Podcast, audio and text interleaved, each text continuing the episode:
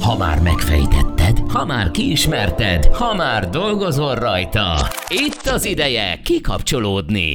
A Hatch Podcast elhozza neked a legérdekesebb és legelképesztőbb sztorikat a nagyvilágból. Hatch Podcast. Magyarország legújabb szórakoztató podcastje a két Kusza Manusszal, Malovecki Miklóssal és Molnár Vilmossal. Hangosan csináljuk! Sziasztok, szép napot mindenkinek, jelentkezünk, ez itt a Hatch Podcast, mert mi hangosan csináljuk, ráadásul digitálisan. Bizonyám, nem véletlenül kezdte így a Moli, ugyanis szerintem manapság, hogyha azt mondom, hogy mesterséges intelligencia, már igazából senki nem kapja föl a fejét. Mert... nem is egymásra gondolunk. Igen. Bocs. Például. Másrészt pedig tényleg nem kapja föl senki a fejét erre, mert már megszoktuk magát a kifejezést, mesterséges intelligencia. Mindazonáltal észre sem vesszük, hogy mennyi területén ott van már az életünknek, és amit néhány éve még ilyen elképzelhetetlennek, jövőnek gondoltunk, az megvalósult. Az már a jelen. Én már mióta mondom, hogy végre egy robotkutya, egy... Mikrobi megvan? Meg igen. Csak ezt azért hoztam föl ezt a kis bugyut, nem is tudom mi volt, film vagy rajzfilm, mert ez egy nagyon kezdetleges mesterséges intelligencia volt. Mennyire nem emlékeznek már rá, de mi azért emlékszünk, illetve azokra a filmekre is, amik előrevetítették a jövőt, hogy majd mi lesz, hogyha mesterséges intelligencia öntudatára ébred, ugye ezt hívják technológiai szingularitásnak. Hogy hívták a Terminátorba? Skynet? Skynet, igen. Hát azt szerintem attól egyen 20 évre vagyunk. Az nem az, hogy átveszik a hatalmat, nem arra gondoltam, aztán neki több, hanem hogy segítenek nekünk, embereknek rendszer összerakásában, tehát az életünk rendszerűen. Ránk férne egyébként. Sokszor mondjuk, hogy az eszközeink egyre okosabbak, mi egyre hülyébbek vagyunk, úgyhogy ezt tartjuk továbbra is. Úgyhogy a mai Hatchban, drága hallgatóink, egy picikét jövőt kutatunk, ugyanis elképesztő, hogy mennyi minden hétköznapi dolgunk is már a mesterséges intelligencián keresztül működik. Egy sima laptop az mesterséges intelligencia? Nem, hanem a laptopban működő egyes szoftverek tudnak mesterséges intelligencia alapján dolgozni. Lásd, például mondok egy nagyon egyszerű példát, a Waze nevezetű alkalmazást nagyon sokan ismerik. Hát a Waze. Igen.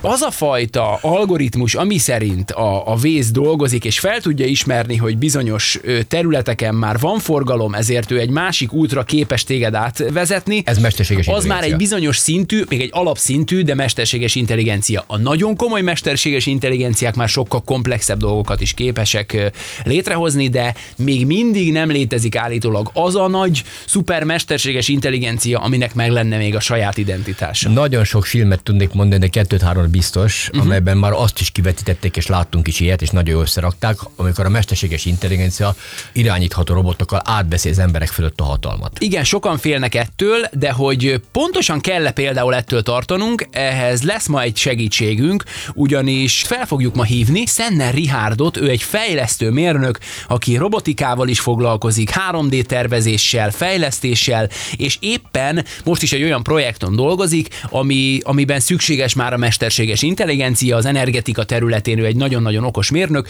régóta van szerencsém ismerni Ricsit, úgyhogy őt fel fogjuk ma hívni, és megkérdezzük, hogy vajon jönnek-e majd a robotok, hát szerintem nagyon sok érdekességet fog nekünk elárulni. Na, ez szinte napról napra jönnek ki újabbnál újabb, szinte ilyen fantasztikus filmekbe illő sztorik és történetek. Itt van egy érdekesség. Van egy IFL Science nevezetű ilyen tudományos dolgokkal foglalkozó külföldi oldal, és én előszeretettel böngészgetem ezt, és nagyon-nagyon jó cikket hoztak le nemrég. Képzeljétek el, hogy van egy bizonyos Michelle Huang nevezetű hölgy, aki programozóként él.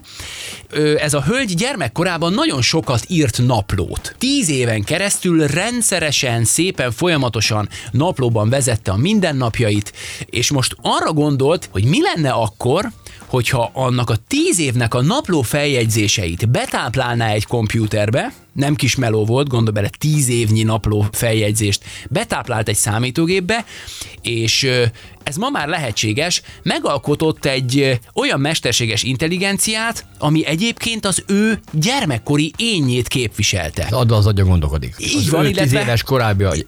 Így van, és azokból a feljegyzésekből, amiket ugye olvasott a mesterséges intelligencia, megalkotta a saját kis elméjét, ami ennek a lánynak a gyermekkori énje volt. Azokkal a szóhasználatokkal, azokkal az élményekkel, és miután elkészült, egy chatbotot csinált ebből, magyarul ilyen levelező kis programot, levelező robotot, és elkezdett levelezni a gyermekkori önmagával. És mire jött rá? Hogy mennyire gyerekek, elképesztően nagy ötlet. 10 évesen vagy. És tudod, mit írt? Az volt a durva, hogy olyan emlékeket is felidézett ez a bizonyos robot, amire Michelle már ugye nem emlékezett. Most gondolj bele, lenne 10 évnyi anyagunk a gyermekkori Willy életéből, és azt képviselné egy mesterséges intelligencia. Egy csomó olyan sztori van, amit akkor valóságként éltél meg, és megvolt adatként, és a mesterséges intelligencia ezt tudja, és tud összefüggéseket találni ezek között, de te felnőttként erre már nem emlékszel. Ez egyébként, ha ez folyamatos lenne, hogy igen, mindenki meg tudja ezt csinálni, és betáplálja az életútját, az egész életútját. Így van. Ilyen akkor meg lehetne őrizni akkor valakinek a... Milyen hihető lenne a történelem? A harmadik Lajos király, ők anyám kínja, rokon leszármazottja mondaná el nekünk, így hogy van. Mi volt. Tehát tényleg úgy volt a mohácsi csata? Figyelj, most mondok egy még sokkal, de sokkal durvább dolgot, mert ugye ez a programozó hölgy, ez a Michelle, aki csinálta ezt a mesterséges intelligenciát, ő is rámutatott, hogy olyan összefüggések is tisztázódtak benne, miközben csetelt az idézőjeles gyermekkori énjével, amiket annak idején gyerekként nem tudott megoldani. A chatbotnak ráadásul azt is engedélyezte, hogy kérdezzen tőle, és mivel a mesterséges intelligencia szimulálta Michelle-nek a gyermekkori énjét, ezért olyanokat is elkezdett kérdezni, hogy mi van a régi barátaival, és elkezdte a chatbotot érdekelni, a mesterséges intelligencia tanulni akart, és elkezdte érdekelni, hogy mi van vele manapság, mire vitte. Mi lett a barátnőmmel? Hogy mi lett, nem tartjátok a kapcsolatot, na ezért még számolunk. Hogy hogy vannak a szülők, hogy vannak a régi barátok, a nagyszülők, akik már mondjuk időközben meghaltak. És amit te mondtál, ha most figyelj, ha lenne valaki, akinek gyerekkorától haláláig lehetne az adatokat és az élményeit naplószerűen betáplálni egy kompjúterbe, és erre építenénk egy mesterséges intelligenciát, akkor a hozzátartozói úgy tudnának tovább kommunikálni, mintha az ember még mindig élne. Szegény apa, amikor 40 évvel ezelőtt meghalt, tehát nagyon régen volt már, mesterember volt, és sajnos egy csomó szerszámot nem hoztak vissza, és nem tudom kinek, és ezek értékes furógépek voltak, hogy nem hoztak vissza. Ja, azokat megtudnád, de hogy nem lenne benned olyan, nincs benned olyan vágy, hogy esetleg akár egy levelező programon keresztül is beszélhess, egy kicsit idézőjel úgy érezd, hogy beszélsz újra apukáddal. Van benne. Mert gondolj bele, hogy az a chatbot, figyelj, félelmetes is, de az a chatbot minden reális adatot tudna mondjuk apukádról, és nyilván az ő teljes életének az élmény anyagával rendelkezne, akkor magyarul leszimulálná az ő. Apa, én hogy születtem? Véletlenül, fiam. Lehet, hogy ezt mondanám, mert ő tudná, hogyha tudná az összes adatot apukád életéből, akkor na, úgyhogy ez a kis magánkutatás, amit ez a Michelle nevű hölgy csinált, ez a Michelle Huang nevű hölgy, sokkal többnek látszik egy jó ötletnél, ugyanis felmerült, hogy a módszert pszichológiai területen is alkalmazzák, mert ugye egy ilyen chatbot segítségével komoly gyermekkori traumák feldolgozását is vizsgálni lehet, és az ezáltal okozott felnőtt korban is cipelt mentális zavarokat kezelni lehetne azzal, hogy a te gyermekkori éneddel megpróbálsz kommunikálni. Ez több, mint... Figyelj, ennél van egy nem még... Nem tudom, mit mondjak, megdöbbentő vagy ugye? Durva. Én is nagyon nagyot néztem, tehát én imádtam ezt a sztorit. Egyébként ez arra is jó, hogy visszamenőleg, aki nem fejezte be az életútját, megkérdezett tőle, hogy te hogy fejeznéd be, hogy folytatnád. Mert öröklök valamit egy vállalkozást, mondjuk tegyük föl a nagyapámtól. Akinek természetesen eljön az ide, tehát nem kell egy korán meghalnia. De ő mondjuk egy nagyon jó üzletember volt. Igen, és figyelj, a mesterséges intelligencia tökéletes és objektív lehetőségeket tudna neked ajánlani. Na hát volt egy másik úriember is, mégpedig egy Lucas Rizzotto nevezetű úriember. Lucas Rizzotto. Lucas Sülkubi vagyok. Lucas főzeléke. Tudod? Lucas lecsó. Itt lecsó Lucas. Nevekkel nem viccelünk, gyerekek. Úristen. Lucas oldalás. Lucas. Úristen. Van, ami sosem változik. Vili. Na, az IFL Science hozta le ezt a sztorit is. Ugye az előbb már felvázoltuk, mi van akkor, hogyha létrehozol egy mesterséges intelligencia által működtetett chatbotot, amivel tudsz levelezni. Na hát ennek a Lucas Rizzotto nevű srácnak gyermekkorában volt egy ilyen képzeletbeli barátja, ez pedig nem más volt, mint a család mikrohullámú sütője. Hát nem is csodálom, egyszer Rizzottónak hívták. Akkor még nem feltétlenül voltak elektronikus eszközök, nagyon nagy kurióz volt a mikró. És elnevezte Magnetronnak ezt a bizonyos mikrohullámú sütőt, és figyelj, és kitalált... Itt levelet volt szép. Folyamatosan beszélgetett vele, és kitalált neki sztorikat. Na hol az a rántott húzis magnet? Fejezd már be. Oké? Kérsz egy kis kukoricát, Lucas, tatok neked. Na jó. Tehát egy pici gyerekről beszélünk, akinek nagyon élénk volt a fantáziája, elnevezte a mikrójukat Megatronnak, vagy a szarnak Magnetronnak, és kitalált neki egy háttér történetet, hogy a második világháborúban is ott volt már a kis mikrósütő. Hát nagyon élénk volt a Lucas fantáziája. Na, felnőtt korában úgy gondolta, hogy egy ilyen mesterséges intelligenciába betáplálja ezeket az adatokat, vett egy mikrohullámú sütőt, azokra a különböző érzékelőket rakott, felvette a hangját, minden egyebet, és megkérte a mesterséges intelligenciát, hogy az összes betáplált adatból hozzon össze egy entitást, és keltse életre. Igen, és keltse életre ezt a Magnetron nevezetű gyermekkori barátját, hogy tudjon vele beszélgetni. Megtörtént? Aztán képzeld el, hogy a következőket nyilatkozta Lucas: a legtöbb beszélgetésünk természetesen zajlott, ahogy gyermekkori emlékeinket felidéztük, ám Magnetron hébe-hóba azért hirtelen szélsőséges erőszakot mutatott velem szemben.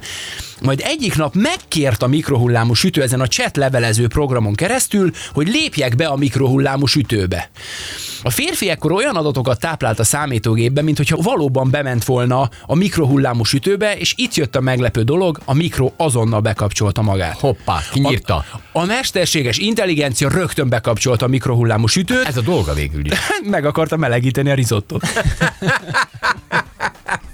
De nem. Egyébként a risotto az melegen jobb. Melegen, igen. Figyelj, a csáó ezek után ugyanúgy írt ennek a chatbotnak, hogy hát te mi a francot csinálsz, hát rám kapcsoltad a mikrohullámos sütőt, ez engem megöl. És ekkor jött a válasz, igen, mert ugyanúgy bántani akarlak, ahogy te bántottál. Mert elhagytál engem, válaszolta a mikrohullámú sütő, eltűntél és 15 évig nem beszéltél velem, 15 évvel ezelőtt a legjobb barátok voltunk, vigyáztunk egymásra, szerettük egymást. Aztán egy nap csak eltűntél, felnőttél és elfelejtetted, hogy létezem. 15 évig nem volt senkim, egyedül voltam, elveszem a jövődet, ahogy te is elvetted az enyémet. Hazamegyek, azonnal megcírgatom. Elnézést kérek, az hűtőszekétős mindentől. Ez nagyon para. És kiderült, ugye hát nyilván a betáplált adatok alapján lett ilyen zavaros ez a bizonyos entitás és a mikro. Azért produkált ilyen a veterán katonákra jellemző poszttraumás tüneteket, mert ugye a gyerekkorában ez a csávó ugye ilyen sztorikat talált ki hozzá, hogy részt vett a második világháborúban a mikro, meg nem tudom. És ugye a mesterséges intelligencia netről begyűjtötte az adatokat. Magyarul, tehát ha valaki be akar táplálni egy mesterséges intelligenciába, egy chatrobotba a mikrohullámos sütőjének és a saját, tehát a kettőnek a történetét, csak is jó dolgokat írjon meg. Kívül belül és simogatni fogom. Na, hűtőszekrény, jó leszek, hogy csak na.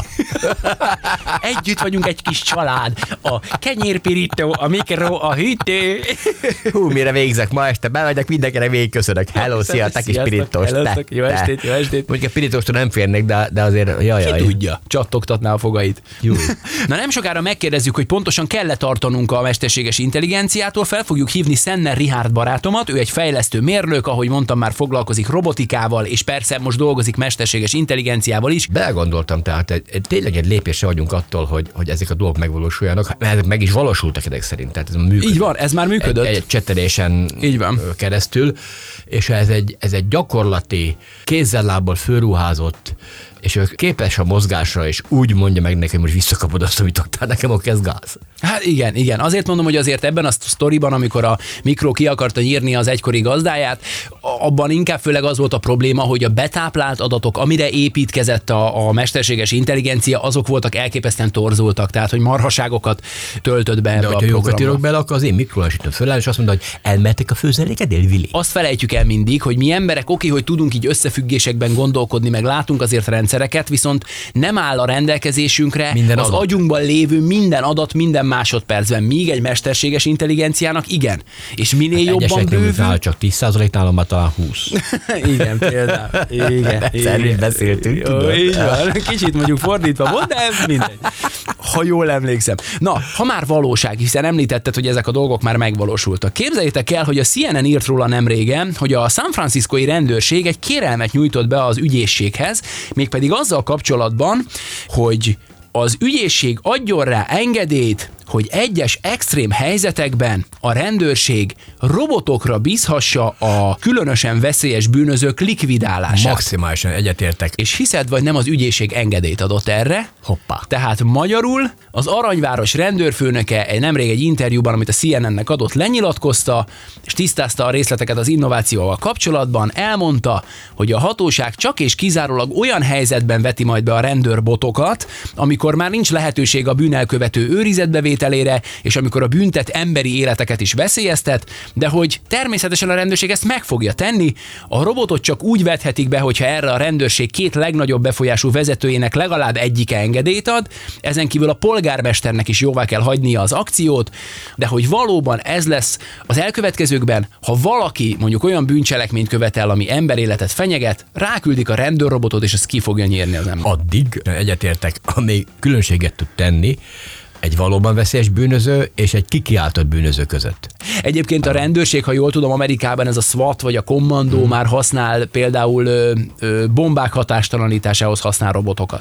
Na, a vonal végén pedig itt van az úriember, akit már ígértünk ma, mégpedig egy fejlesztő mérnök, Szenner Richárd. Hello, Ricsi! Hello, Ricsi, köszöntünk! Szia, sziasztok, szia, Miki! Hát bizony beszéltünk már arról is, hogy te aztán foglalkoztál és foglalkozol a mai napig robotikával, 3D tervezéssel, nyomtatással, ugye a fejlesztés az egy nagyon központi szerepet kapott a munkádban, és bizony dolgozol mesterséges intelligenciával is. Ma már sokat hallani és olvasni is a mesterséges intelligenciáról, és én azt gondolom, hogy ez a kifejezés most már legalább annyira hétköznapi lett, mint a pendrive vagy a LED TV, habár azért a hétköznapi életben nem annyira terjedt még el, vagy mégis? Hát ugye nagyon sok minden befolyásolja azt, hogy mit hívunk mesterséges intelligenciának, de egy rövid válasz az, hogy igen, nagyon elterjedt. A hosszabb válasz az egy kicsit vissza kell lépnünk ebben a történetben, mert nagyon fontos lenne azt meghatározni, hogy mit is értünk egyáltalán mesterséges intelligencia alatt. Még szakmán belül sincsen egyértelmű meghatározása annak, hogy mi számít intelligensnek, és mi maga a mesterséges intelligencia. Mondjuk lehetne a magyarázó megközelítése, hogy a gépi intelligencia ugye emulálja az emberi intelligenciát és a döntéshozó részeket. De itt is nagyon fontos elem lenne az, hogy autonóm legyen, tehát autonóm tanulási képesség, és tudjon alkalmazkodni bizonytalan dolgokhoz. De hogyha mondjuk előveszünk egy ilyen célfókuszú megközelítést, akkor ugye mondjuk a mesterséges intelligencia kutatásnak az lehetne a célja, hogy a számítógépeket alkalmassá tegyük az emberi intelligenciával megoldható feladatok ellátására, mondjuk. Ha én egyértelműen próbálom megközelíteni ezt a dolgot, akkor ugye ez végül is egy technológiai fúzió, technológiák fúziója, amiben ugye az lenne a cél, hogy a gépek érezzenek, mondjuk értelmezzenek, tanuljanak, és tegyük bele még azt, hogy cselekedjenek is. Aha. Tehát, hogyha így közelítem meg a mesterséges intelligenciát, ugye akkor ez már jóval több, mint az első fajta megfogalmazás. És a szépség a dolognak az, hogy ez így együttesen él, és együttesen igaz. Az intelligenciák, amik már így velünk élnek a mindennapjunkban, nagyon sok ilyen van egyébként. Az lehet, hogy az egyik embernek rocket science, mondjuk az, hogy a Waze vagy a Waze alkalmazást ki hogy hívja, el tud téged koordinálni forgalom függvényében az egyik pontból a másikba, tud neked optimális útvonalat számolni, a másik ember meg tudja, hogy igazából ez csak egy gráfelmélet, meg a telefonunk mondjuk kommunikál a Google-el, ő látja a többi felhasználót pillanatban a térképen, tudja, hogy hol van tumultus, hol van forgalom, és ennek megfelelően kiszámolja egy optimális gráfot, amint téged végig fog vezetni az úton. Az egyik ember erre azt mondja, hogy ez a jövő, itt ér velünk, a másik ember azt mondja, oké, ez csak matek, haladjunk, ez még nem intelligencia, nem olyan intelligencia, amivel azt mondom, hogy mesterséges intelligencia. Már az is nevezhető esetleg annak, ahogy a szavaidból kiveszem, hogy mondjuk valóban a telefonom figyeli azt, hogy hol van kisebb-nagyobb forgalom, és az adatok alapján nekem ad lehetőségeket, vagy az, hogyha rászólok a telefonomra, hogy hey Siri, akkor ő visszadumál. Abszolút, és ugye ezek a részek is, tehát hogy az élet különböző területein hogy avatkozik be a mesterséges intelligencia, lehet beavatkozásnak hívni egyáltalán, ugye, mert a tanulási folyamatokban, amit az előbb említettél, nyelvfeldolgozásban például, vagy a képfeldolgozás kameránál mondjuk, vagy a beszédértelmezés, vagy a tervezés, robotikáról is beszéljünk, ezek gyakorlatilag valamilyen szinten, ezek itt vannak velünk, és itt élnek, igen. Velünk dolgoznak, fejlődnek, nőnek, igen. Milyen fejlettségi szinten tartunk most? Célzok itt arra például, ugye, hogy szinte ma már lehetetlen megmondani, hogy mondjuk, hogyha neten csetel az ember, vagy böngészik, és mondjuk az egyik szolgáltatónak a chat ablaka megjelenik, és közli, hogy szia, Julcsi vagyok, segíthetek-e? A legtöbb esetben én magam sem tudom eldönteni, hogy most valóban Julcsival csetelek ott, vagy az csak egy chat robot? Hát igen. Alapvetően egyébként, amik ezen a szinten vannak, célszalatokat hajtanak végre, és ami itt nagyon fontos, hogy az embernél gyorsabban. Mondjuk egy YouTube ajánló, ugye ő, hogyha megnézett 10 darab macskás videót, 11-et jó eséllyel beajánlja neked, mert hogy neked tetszett ez az előző 10, akkor itt van a 11. Ez is már egy ilyen alap, szűkmesterséges intelligencia. Ugye ennél egyre följebb lévők, mondjuk a generál intelligencek, az ilyen általános intelligenciák, amik ugye mondjuk az emberi értelmi szinthez hasonló mesterséges intelligenciát értjük ezen. Ilyen lenne például a Jarvis, vagy mondjuk a C-3PO, ugye ezeket úgy ismeri filmekből innen-onnan. Ezek lennének az általános mesterséges intelligenciák, és akkor ugye ez fölött még meg tudnánk határozni emberi aggyal is egyet, mondjuk a szuperintelligenciát, ami meg minden területen jelentősen túlszárnyalja a kognitív emberi képességeket, teljesítményeket. Képzeljünk el egy hosszú lépcsőt. Az alsó szintjén van egy hangya, egy lépcső kimarad, jön egy kakas, egy lépcső kimarad, jön egy majom, egy lépcső kimarad, jön egy ember, aztán kimarad mondjuk 1000 lépcső, és jön ez a szuperintelligencia. Hoppá. Könnyen belátható, hogy a pandjának fogalma sincs arról, hogy a kakas miben van, vagy mit csinál. De a kakasnak ugyanígy nincs fogalma arról, hogy a majom, nem tudom én, miért használja azt a botot különböző dolgokra, mint ahogy egy majomnak se lenne fogalma arról, hogy az esetben mi most itt beszélgetünk hárman, és ez igenis egy stúdió, egy diskurzus, egy olyan témában, ami mondjuk a majomnak egy befoghatatlan értelmi szinten. És mondjuk egy lépcsőket definiáltunk az értelmi szint intelligenciák között. Na most, hogyha a szuperintelligencia úgy előállna valaha, akkor lenne mondjuk, ha IQ-ban mérnénk, egy ilyen 10 000-es IQ-ja. Az emberi intelligencia, mondjuk én nagyon-nagyon bízom benne, hogy bőven 100 fölött vagyunk, de átlagban nagyon-nagyon bízom benne. Ezt mindig így próbálom erőltetni, nem mindig kapok erről visszaigazolást. Azt akartam mondani, hogy ez egy nagyon baráti becslés volt, de oké. Fő az optimizmus, de fogadjuk el, hogy mondjuk azért átlépjük a 100-at, na, így átlagban. Vannak kiemelkedők, vannak alatta, de hogy a mediánja legyen 100.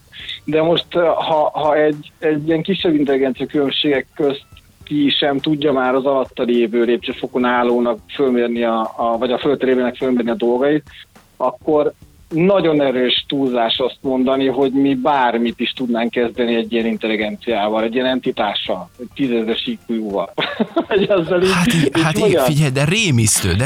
És de, akkor itt... de mi ebben a rémisztő? Nem, miért lenne rémisztő? Nyilvánvalóan az, hogy egy ilyen entitás létrejöjjön, ahhoz ugye nyilván emberi kész kell. Míg mondjuk oké, hogy a majmokból fejlődtünk ki mi, de nem a majmok teremtettek bennünket. Hogyha mi megteremtjük ezt az entitást, aki ilyen brutális távolságra lesz tőlünk intelligenciában, nem jöhet elő az a dolog, amit ugye tudom, hogy kicsit közhelyes, és mondjuk mérnökként azért mosolyogsz ezeken a kérdéseken, de amitől mindenki tart, hogy a legtöbb esetben azért azt mondogatják, hogy ha mondjuk ez az entitás a mi szolgálatunkba állna, és nyilván azért jönne létre, hogy nekünk segítsen, nem lehetne az, hogy felülbírálja az emberi döntéseket, és mert hát ugye annyival intelligensebb, és azt mondja, hogy gyerekek, úgy tudlak magatoktól a leginkább megvédeni benneteket, hogy korlátozni foglak benneteket, nem szabad ezt meg azt csinálnotok, különben kinyírjátok a bolygót, kinyírjátok magatokat, hát nézzünk körül, írtjuk egymást csak azért, igen, hogy valakinek több profitja legyen, vagy több hatalma. Nagyon megoszlanak a vélemények arra vonatkozóan, hogy mik lesznek a kísérletek, hogyha lesz egy ilyen intelligencia, nagyon egyszerűen mondom, öntudatára ébredő intelligencia.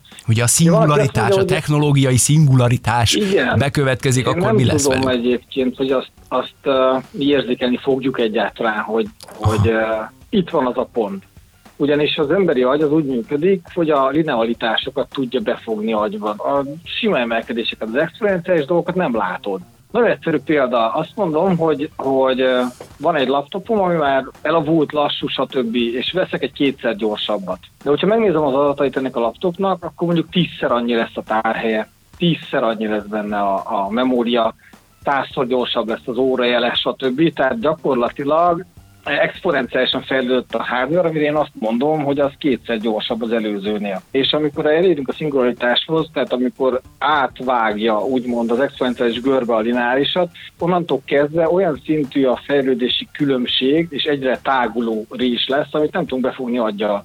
Ezért kérdezem én azt, hogy honnan tudjuk egyáltalán azt, hogy itt van az a pont. Vannak azok a csoportok, illetve van az a szakmában az a nézőpont, hogy ebben emberi érintés van, ahogy te is így mondtad az elején, és hogy ez így nem az lesz, hogy itt akkor Terminátor 2 és a gépek is elpusztítanak, és halomra lőnek minket és társai, de nincs kizárva az sem. Egyébként nincs rá hatásunk, hogy fogjuk meg azt az intelligenciát, és hogyha tényleg egy ilyen úgy döntene, hogy akkor itt a bolygón nincs szükség az emberre, akkor szerintem megtalálnám módját, hogy pár napon belül is legyen. De ez, én sem vagyok az, aki azt mondja, hogy ez így fog bekövetkezni idővel, és hogy errefelé megyünk. Azt viszont én simán el tudom fogadni, és el tudnám fogadni, hogy mondjuk nagyon egyszerű példán keresztül az emberi gyarlóságot vegyük ki mondjuk egy nagyon, nagyon gyarló rendszerből, és kövezzen meg, aki nem így gondolja. Engem képviseljen egy mesterséges intelligencia, ne egy ember, akit önös érdekek vezérelnek, hanem döntsön el ezekben a dolgokban egy független, teljesen objektíven működő intelligencia. Lehetne egy ilyen vége is ennek az elszabaduló mesterséges intelligenciának. Ez mondjuk a másik véglet lenne. A másik dolog, ami fontos, ugye a te életedben a robotika nagyon-nagyon komoly szerepet tölt be, és hogyha mesterséges intelligencia és robotika, szerintem ezek már szinte elválaszthatatlanok egymástól. Ugye ma már sokak számára köztudott szerintem, ugye, hogy az ipari felhasználásban elképesztő szerepük van a robotoknak, sőt nem is gondoljuk, hogy mennyi helyen dolgoznak robotok. Na de mi a helyzet a civil élettel? Szerintem mindenkit az érdekel, ugye, amit nyilván a filmekben is látnak, hogy mikor jelennek meg az első valódi robotok a mindennapjainkban, és hogy majd ezeket hogyan kell elképzelnünk, milyen területekre törnek majd be. Célzok itt például arra, ugye, hogy nemrég San Franciscóban a rendőrség engedélyt kapott, hogy a legveszélyesebb bűnözőket robotokkal likvidálja. Hát igen, ugye ez abszolút elkerülhetetlen, és azt kell látni, hogy a fedeztések iszonyat összegekbe kerülnek, és ezeknek valamilyen motorja van, és amit példát hoztál te is, az is mégiscsak valamilyen szinten a hadászathoz van. Értem, hogy rendfenntartás, de valamilyen szintű hadászathoz közeli tevékenységet old meg helyettük, tehát veszélyes dolgokat végeznek el emberek helyett. Ugye a robotfejlesztésben, ami szerintem a világon kikerülhetetlen, az a Boston Dynamics. Ők nagyon régóta foglalkoznak robotok fejlesztésével. Biztos mindenkinek rémlik az Atlas robot. Csomószor jön szembe YouTube-on videó, de ugye a Boston Dynamics nem csak humanoidokat csinál, hanem nagyon sok célfeladatot ellátó robotot. Big Dog volt az első, ha jól emlékszem, én 2005 környékén, ami egy ilyen négylábon járó cipelős robot volt a hadseregnek. Például igen, emlékszem rá. Máhás robot, és akkor vitte a dolgokat. Na most ugye az is fejlődött már, abból is lett azt hiszem vadmacska névre hallgató talán, aki már 70-nel szalad.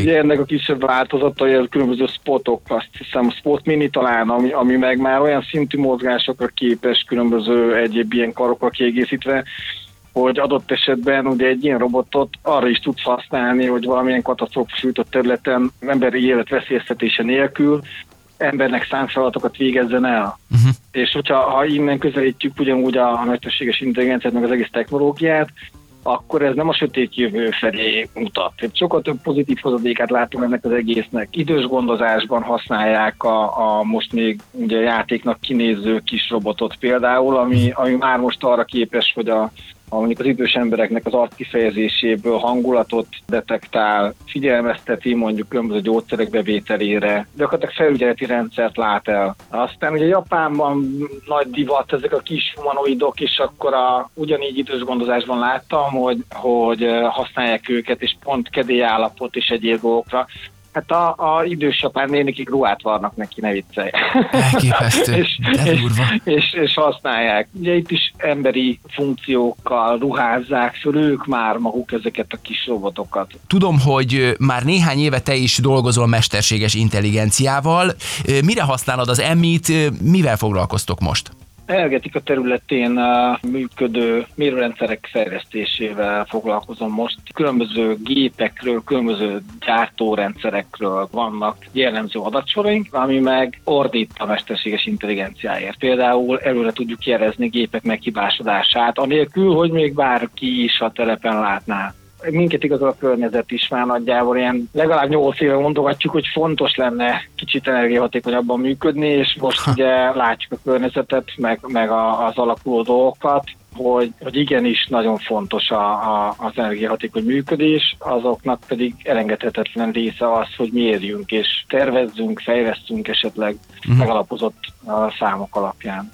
Beszéljünk egy picit erről az Inable kezdeményezésről, ugye, amiben végtag hiányos gyermekeknek segítettetek, ez egy nagyon-nagyon jó összefogás és egy nagyon jó kezdeményezés, nagyon sok fotót láttam és nagyon sok csillogó szemű gyermeket. Igen, ez arról szól az Inable, hogy azok az emberek, akik hozzáférnek különböző technológiákhoz, mondjuk 3D nyomtatókhoz és egyéb ilyenekhez, én is ebben a szerencsés helyzetben vagyok, azok nagyon könnyedén és nagyon olcsón elő tudnak állítani végtag hiányra született gyerkőcöknek művégtagokat. Vannak, akik azzal foglalkoznak, hogy különböző végtagokat terveznek, vannak, akik kinyomtatják, vannak, akik átadják, és ennek a közösségnek vagyunk mi is a része, így gyakorlatilag. Szenner Krisztián barátommal álltunk neki Magyarországon először, és ahogy mondtad, jó pár végtagot sikerült átadnunk már. Ezeket úgy kell elképzelni, hogy 3D nyomtatóval előállított működő művégtagok. Gumiszallagok húzzák vissza az ujjakat, különböző hevederek feszítik meg a becsukást, mondjuk egy könyök vagy egy csuklóizület behajlítására összezáródnak az ujjak, ezáltal használható. És ahogy mondtad, a csillogó szemek, tehát hogy ez úgy működik, hogy az a kisrác, aki eddig az órába úgy ment be, vagy mondjuk a suliba, hogy a kezét rejtegette, az most úgy megy be, hogy talán ezt nézzétek, mi van a kezemen. És onnantól kezdve ugye megváltozik az élete. Egy ilyen egyszerű dologtól, és ez benne a csodálatos. Hát Ricsi, egyrészt nagyon szépen köszönjük, hogy a rendelkezésünkre álltál, és szakítottál időt erre a kis beszélgetésre, mert nagyon-nagyon izgalmas volt, és hogyha megengeded, a jövőben ilyen témákban majd keresni fogunk.